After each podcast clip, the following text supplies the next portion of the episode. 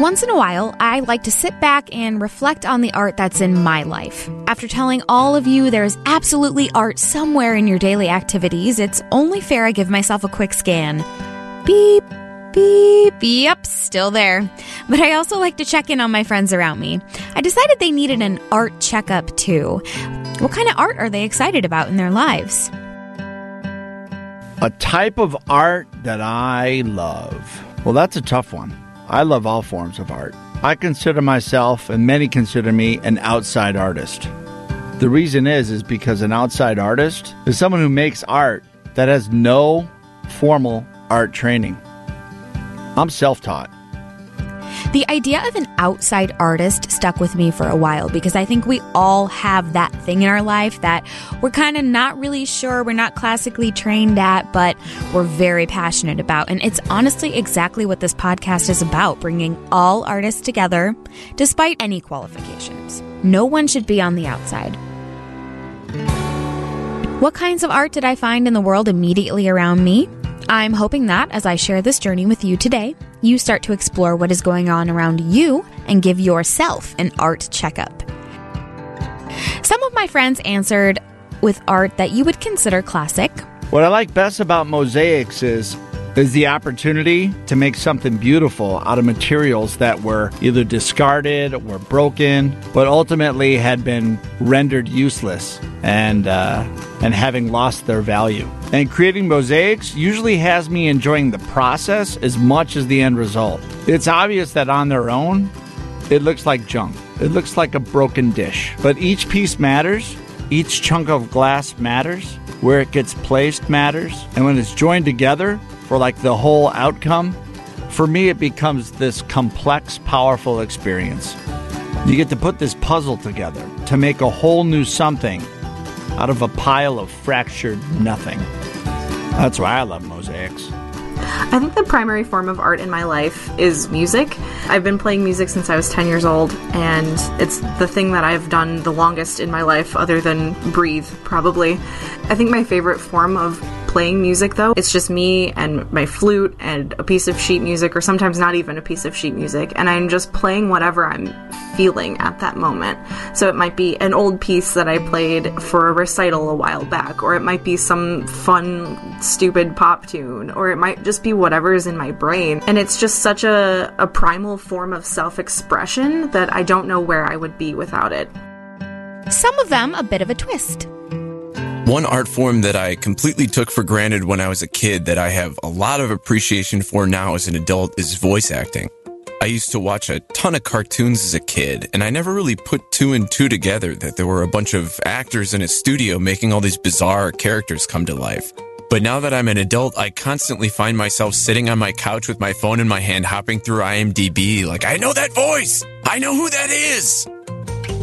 I think DJing is an art form to me because it's almost like the people there are kind of like the paint and the room is the canvas and i'm bringing like all these things together through music and just connecting people that might not have ever like talked before or ever hung out before kind of coming together just to see you know what it ends up being and usually by the end of the night it's this room filled with people who didn't know each other at first but everyone at the same time and just coming together just for the love of music and the love of all different genres of music so, one form of art that I've like really recently gotten into is miniature painting.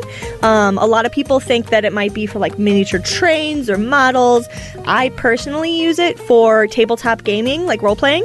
It's it's definitely a skill that really comes with a lot of practice and now that I'm getting into the hobby a little bit more, you know, I'm seeing a lot more of the work that goes into it and but there's a very specific paints and paintbrushes and different tools that you can use for different sizes of these uh, miniatures. And it's it's really kind of impressive how playing a little role-playing game can turn into such an artistic and you know in-depth uh, hobby Caitlin, my friend who paints minis, has brought this gigantic and amazing art form into my life over the past two years, and I am so excited to bring you more episodes about it soon. But I will let my friend James explain what I'm talking about. An art that I have taken with me after my childhood has ended would be my love and passion for tabletop role playing games. Whether it's creating characters for the games, or world building, or just kind of, you know, running games for my friends, family, and even strangers. It's just something that's so cool to see different people interact and portray these different people that they create out of their mind. Yes, I am now very into tabletop role playing games. The layers of creativity that go into every part, from character creation through game execution, are astounding. Honestly, expect more artistic license going into this because, believe it or not, I firmly believe everyone needs a little D&D in their lives. Dungeons and Dragons. Back to my friends and their art. A couple of people talked about food as an art, something we can all get behind. I started out cake decorating as a hobby and then moved moved it up into doing it as a job and now it's back as just being one of my hobbies. But every single step of the way I've always really enjoyed the process and the creativity that goes along with that. And there's a certain amount of like accuracy mixed with creativity that goes into decorating a cake. It's like if your recipe's off it's not going to taste good. But also if your technique is off it's not really going to look good. It's a fun form of almost like sculpture. And the most rewarding part of it for me is sharing it with other people. So while I was doing it for a job, it was so fun to see like the customer's face light up when you'd bring them exactly what they had in mind. It's it's a really rewarding process knowing that you kind of put a piece of your heart into this artful dessert that you made. There's an art to cooking for one. Mind you, I'm not talking about any Michelin star nonsense here, just me cooking for myself, putting dinner on the table for the sole enjoyment of yours truly. I'm a single guy. I live alone. No one else ever sees, smells, or tastes the food I cook.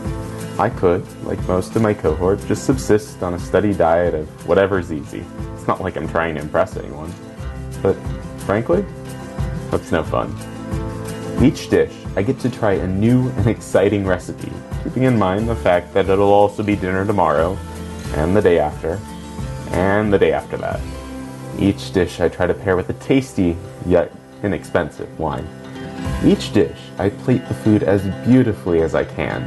Every meal is a little piece of culinary art, tailored to my personal tastes and suffused with perfect, creative freedom. Because after all, I'm the only one who will ever know if it all goes horribly wrong.